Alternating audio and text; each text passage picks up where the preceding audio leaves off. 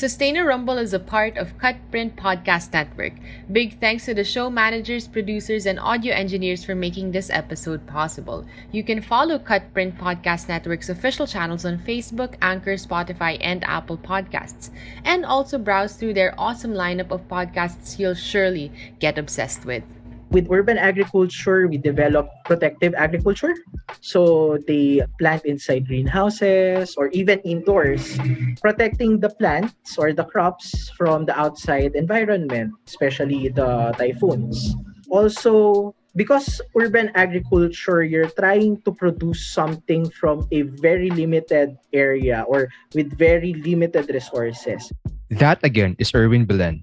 We have heard from him from the previous episode where we tackle the burgeoning issue of food shortage in urban areas when region-wide lockdowns were implemented. And this issue is only set to open up further, even without boundary restrictions, due to a projected increase in migration to urban cities in the coming years. This is why the old notion of urbanization, which was largely about building more high rises, is now being challenged to be revisited and redefined. Before, what they're thinking was urbanization. O sige, let's build buildings. O sige, dito natin lalagay yung mga condominiums, ganyan. But they forgot to realize saan manggagaling yung food nitong mga to? Saan ko ilalagay yung food source? And even in the US, meron mga tinatawag na food deserts. Urban agriculture is something to address these food deserts. And I do hope that the urban planners and the architects will consider this as part of their projects.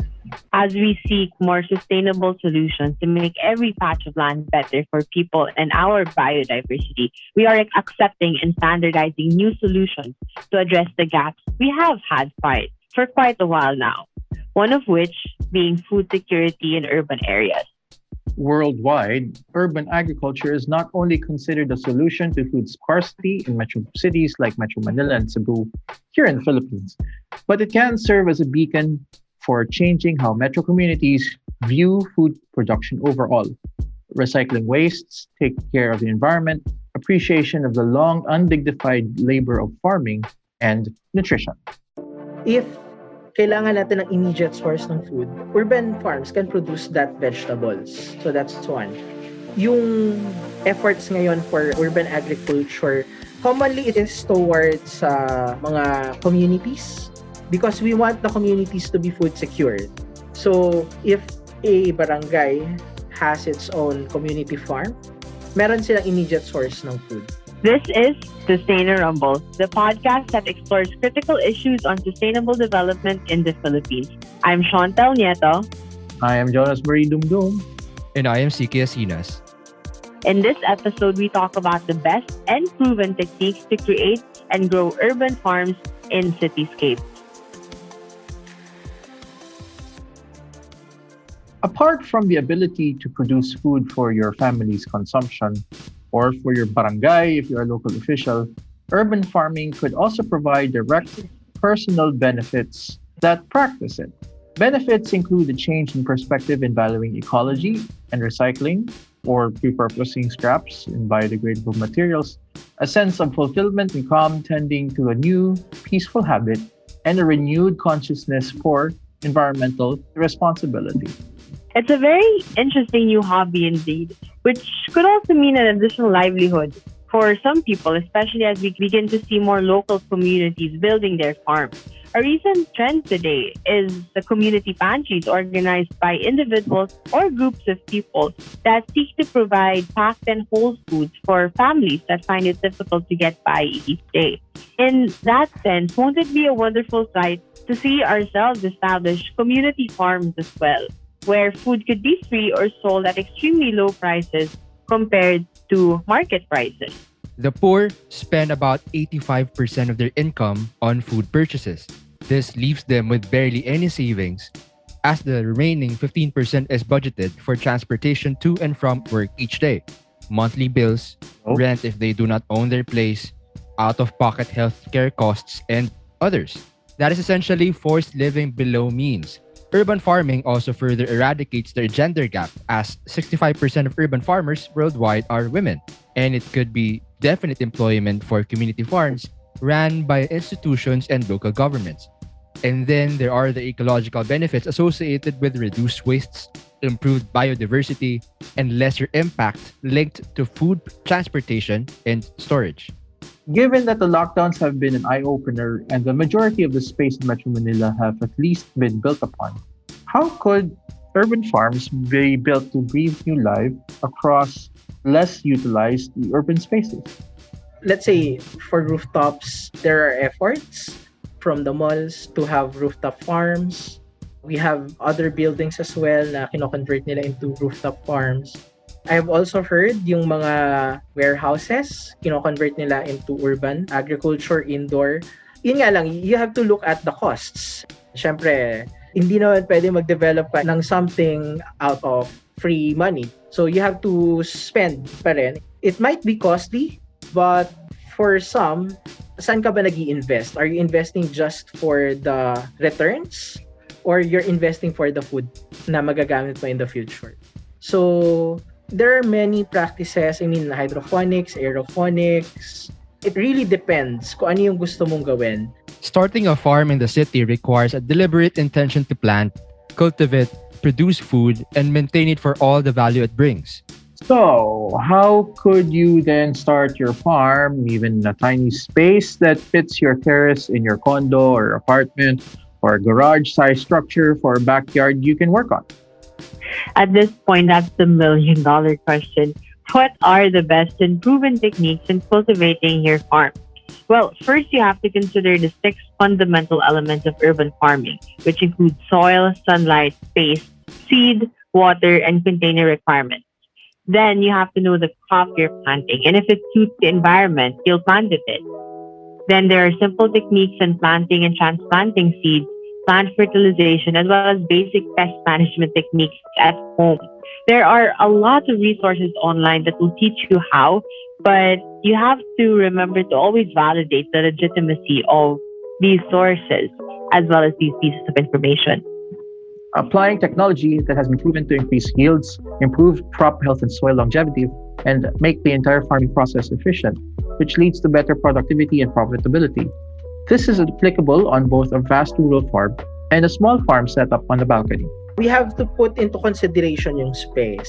But we also have this square foot gardening or square foot farming where you just need a square foot basically. So within that area, you expand vertically. So meron kang three layers na kunwari nasa ibabaw yun yung mga sun-loving plants mo, sa ilalim yung mga herbs or mga leafy vegetables.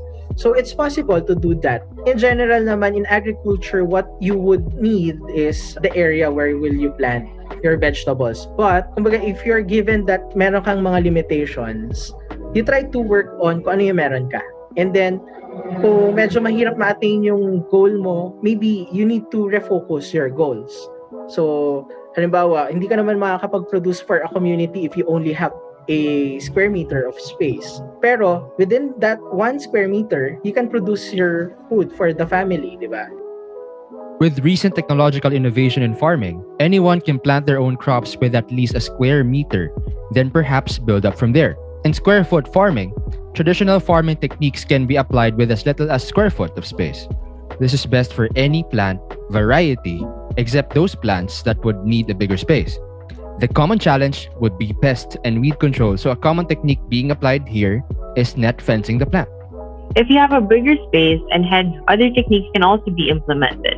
This includes edible landscaping, container gardening, vertical gardening, hydroponics, aquaponics, and aeroponics. With edible landscaping, if you have parts of your lot where you grow plants and landscape them, you can incorporate planting crops to produce your own food. Typically, landscaping is done just to beautify your backyard. But in this sense, you're trying to make this more functional by planting crops so you can produce whole foods you can eat as well. The common limitation, however, is since the garden is primarily for aesthetic, there could be limitations in as far as the crops you can plant are concerned. Usually, these crops don't always blend easily with non producing plants. At the same time, some plants may have different watering requirements than others too. So there could be an imbalance in as far as cultivating all these kinds of species are concerned. But I do believe that knowing how and when to water the plants as well as how to compost them properly can help you grow and sustain your typical edible landscape garden? Now, if you don't have a garden, if you will, you live in a condo or in an apartment, might want to try container gardening. So, you know, bring out your ice cream containers or cans or plastic cups. So these are best examples for your containers when you do container gardening. And these are best for those with limited spaces, both indoors and outdoors to plant the soil, as this technique is about planting in pots or containers that are ideal to grow herbs and shrubs. There will be lesser weeds to tend to and more high yielding plants to cultivate. But you just have to be on the lookout for soil mixing, water drainage, and exposure to sunlight. You also need to be fine to know which fertilizers to use. And once you establish your plant's watering needs, then you're basically good to go. And then, if there's a square foot and container gardening, then there's also vertical gardening. If you have seen big walls in malls and buildings with wide spaces with plants hanging vertically, then that is exactly vertical gardening. This is best for plants with minimal water requirements such as quinoa, spinach, okra, kangkong, and most herbs. However, the common challenge is since this is mainly done indoors and follows a certain structure, sunlight and constant maintenance are a must. Utilizing a UV lamp or UV lamps could fill in the need for more sunlight exposure. Then there are the three most popular techniques being applied now, even in commercial scale urban farming. One of which being aeroponics, which is sort of like vertical gardening but on steroids. So the plants are suspended in the air, and the nutrients and water are fed to the plants via misting. There's no need for soil. It's best done indoors and with minimal sunlight. If you have a large rooftop, then this is the ideal technique for you. However, it's very important to be meticulous with the misting method, which is why commercial scale farms usually utilize automation and water towers to do the trick. At the same time, the introduction of a growth medium for this technique is minimal, but you also have to be quite deliberate in doing so because too much might kill the plant, while too little may stunt its growth. Nonetheless, another good thing about it is at least you need less energy with aeroponics rather than hydroponics. And speaking of hydroponics, uh, hydroponics is best built indoors with limited sunlight or on large rooftops, and there's no need for soil. You just have to be deliberate on the amounts of growth medium applied to this, or for the similar case with aeroponics. This technique utilizes water with a growth medium to grow the plants. For energy intensive, as you would need more electricity to operate the UV lamps and watering mechanisms. And of course, the last but not the least is among these three new popular techniques is aquaponics.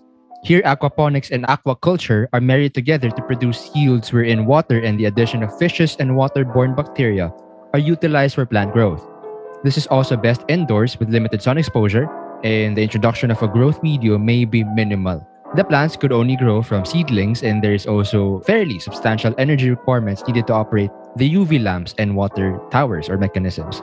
Then uh, this is also perhaps the most complex design out of the modern approaches. And that is why to maintain crop better, ensuring that water circulation is constant and conducting tank maintenance are necessary. Whew. So do you want to be a plantito or a plantita now? Well, I'm sure that now everyone who's spending 90 to 100% of their time at home these days are being sucked into the plantito or plantita culture. By now, it's an enticing option to build your functional garden or an indoor farm, even so you can produce food on your own. Some influential people have gotten into this whole plantito plantita craze and have started appreciating how cultivating your plants could be more than just beautifying and greening your house it really went from just a hobby while we were all in quarantine, or still sort of all in quarantine, to a constant food source for families that do it in their respective homes. But where could someone like you, who probably has no prior experiencing in gardening, start? If you're a person who want to start urban agriculture, sabi ko nga kanina, know your why. Why am I doing this? Because doon magsisimula yung journey mo into urban agriculture most of these projects, I mean, I have been seeing different urban agriculture projects. But kung hindi clear yung purpose mo of doing this, sa umpisa lang siya mangyayari. Pero afterwards, mapapagod ka lang and most of the projects that I have seen nawala because wala sa puso nila or it's not part of their goal to to do urban agriculture. But if you realize that I think I need to do something. I need to help or I need to produce my own food kasi baka mamaya mahal na naman ang sile, 1,000 pesos per kilo na naman. So, there's something that will drive you to do this. What I always say then, I mean, start small and then saka ka na mag-dream na mas malaki. Kasi most of the people kaya sila na-discourage to do urban agriculture. Nakakapagod. Magdidilig ako ng ganito, aabutin ako ng dalawang oras. Pero have you considered starting with just one plant? And then from that one plant, you realize na, oh sige, kaya ko pa magdagdag ng isa pa. So, para hindi ka ma-overwhelmed din. So, just start it and then let it roll. Yun lang. Still to come on urban farming in the next episode of Sustainer Rumble. I do believe that there are studies, and this has been repeated over and over again in various world summits, that we, especially at this modern age, we have the technology, mm-hmm. well, at least we currently have the technology and the yields to meet the world's needs. But if we look at our system, the way our produce and our yields, the way they're distributed, and the way or the extent by which the way they're distributed is equitable, that's definitely in question. We are introducing a brand new series of special episodes in conjunction with regular episodes called Rumble Talks, where we, the hosts, hold candid interpersonal conversations related to the topic we are previously exploring in regular episodes. For the pilot, we are to talk about, you guessed it, urban farming. And if you're interested to join us in these conversations, do send us an email at sustainarumbleteam at gmail.com. Drop a message in our Facebook page's inbox or reach out to us personally if you know us so we can line you up. In the meantime, do follow us on our social media accounts linked in, linked in the description box and share this episode with your friends that are dreaming about building their farms either today or one day soon.